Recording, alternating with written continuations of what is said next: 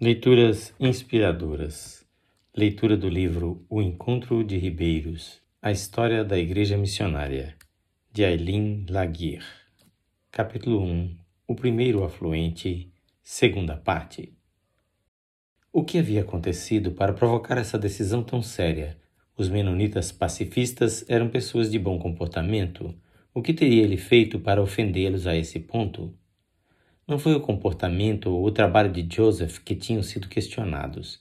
Ele vinha sendo um dos seus mais bem-sucedidos evangelistas.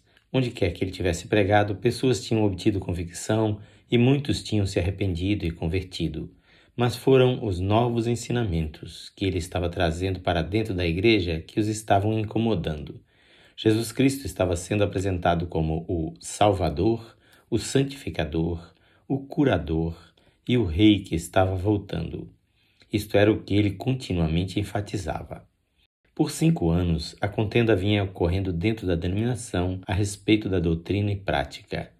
Os maiores debates tinham sido sobre o batismo com o Espírito Santo, a segunda vinda do Senhor Jesus e a ressurreição dos santos antes da grande tribulação. Nas questões de prática, o assunto polêmico era a forma do batismo nas águas, Poderia a Igreja aceitar o batismo por imersão em vez do batismo por aspersão que era até então praticado? Estas eram as novas doutrinas que ele estava ensinando, e elas eram contrárias às tradições da Igreja. Entretanto, era notável que seu ministério parecia ter um sucesso em comum, se se contassem as pessoas que se tornaram mais zelosas pelo Senhor. Muitos que conheciam bem Joseph tinham a sensação de que Deus o estava preparando para o ministério desde a infância. Joseph nascera em New Hamburg, Ontário, em 1869, e seus primeiros anos naquelas redondezas foram cercados de movimentação amorosa e da calorosa segurança que eram comuns em um lar menonita Amish daqueles tempos. Foi lá, aos 12 anos de idade, enquanto se recuperava de um grave acidente na fazenda que quase tinha tirado a sua vida, que ele gastou muitas horas lendo a Bíblia gigante do seu avô. Reverentemente, ele a retirava da estante, abria os grandes trincos de bronze e folheava suas grossas páginas até chegar ao ponto onde tinha parado a leitura anteriormente. Então, absorto em suas histórias e instruções, ele frequentemente considerava difícil parar até mesmo para comer.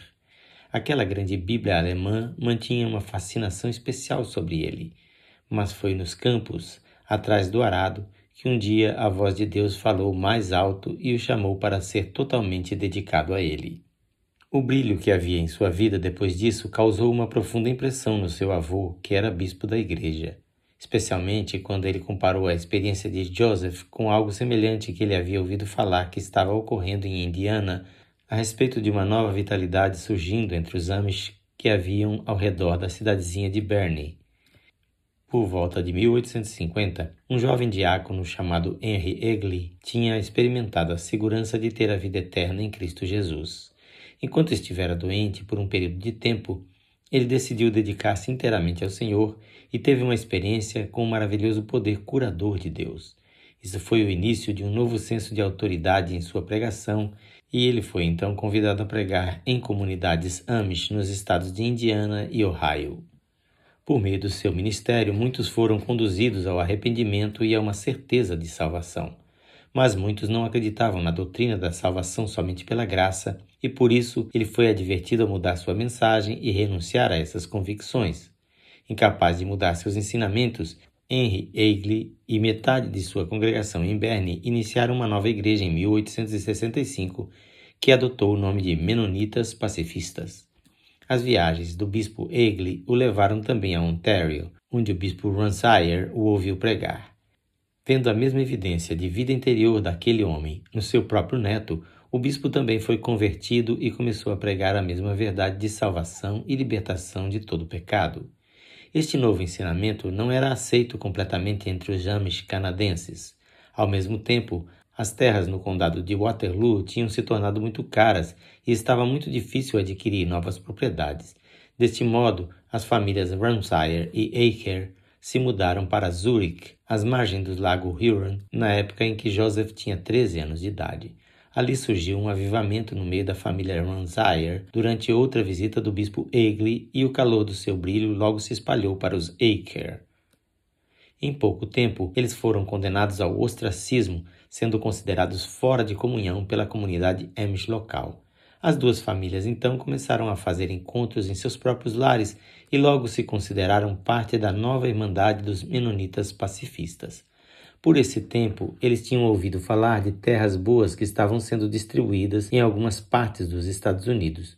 Por que não seguir outros colonos cruzando a fronteira em direção à região selvagem do Polegar de Michigan? Observação do tradutor: O estado de Michigan estava sendo colonizado e tem a forma de uma mão com um polegar em sua parte nordeste. Esta região fica a oeste de Toronto, no Canadá. Voltando agora ao texto. E assim, em 1890, um grande carroção coberto que continha seus bens e equipamentos atravessou lentamente muitos quilômetros em direção a oeste, levando Joseph, de 21 anos, seus dois tios e um primo para uma nova terra que eles reivindicariam como deles. Enfrentando arbustos emaranhados, árvores caídas e o mato denso, eles abriram para si uma fazenda perto de Elkton, Michigan, não muito longe das margens do lago Huron. Enquanto Joseph trabalhava duro desde o amanhecer até após o anoitecer, seu coração compassivo via mais do que terras para serem conquistadas. O que dizer de todos esses colonos sem cuidados espirituais naquela região? Sem pastor, sem professor para instruí-los nos caminhos de Deus. Logo, ele começou a realizar reuniões nas casas de um só cômodo nas fazendas daquela região. Os colonos eram pobres e muitos tiveram que caminhar de três a cinco quilômetros para participar, mas a doçura da comunhão e o fortalecimento interior que eles encontraram em suas mensagens faziam todos os seus esforços valerem a pena. Mas essas pessoas a quem ele estava ministrando eram alemãs. O que fazer pelos muitos ingleses que tinham colonizado essa área e não podiam entender nada de suas reuniões de domingo? Mas o que ele poderia fazer? Ele jamais havia tentado pregar em inglês. Na leitura de amanhã teremos a terceira parte deste capítulo. Quem faz esta leitura é seu amigo, o pastor Edson Grando. Que o Senhor Jesus abençoe ricamente a sua vida e a sua família.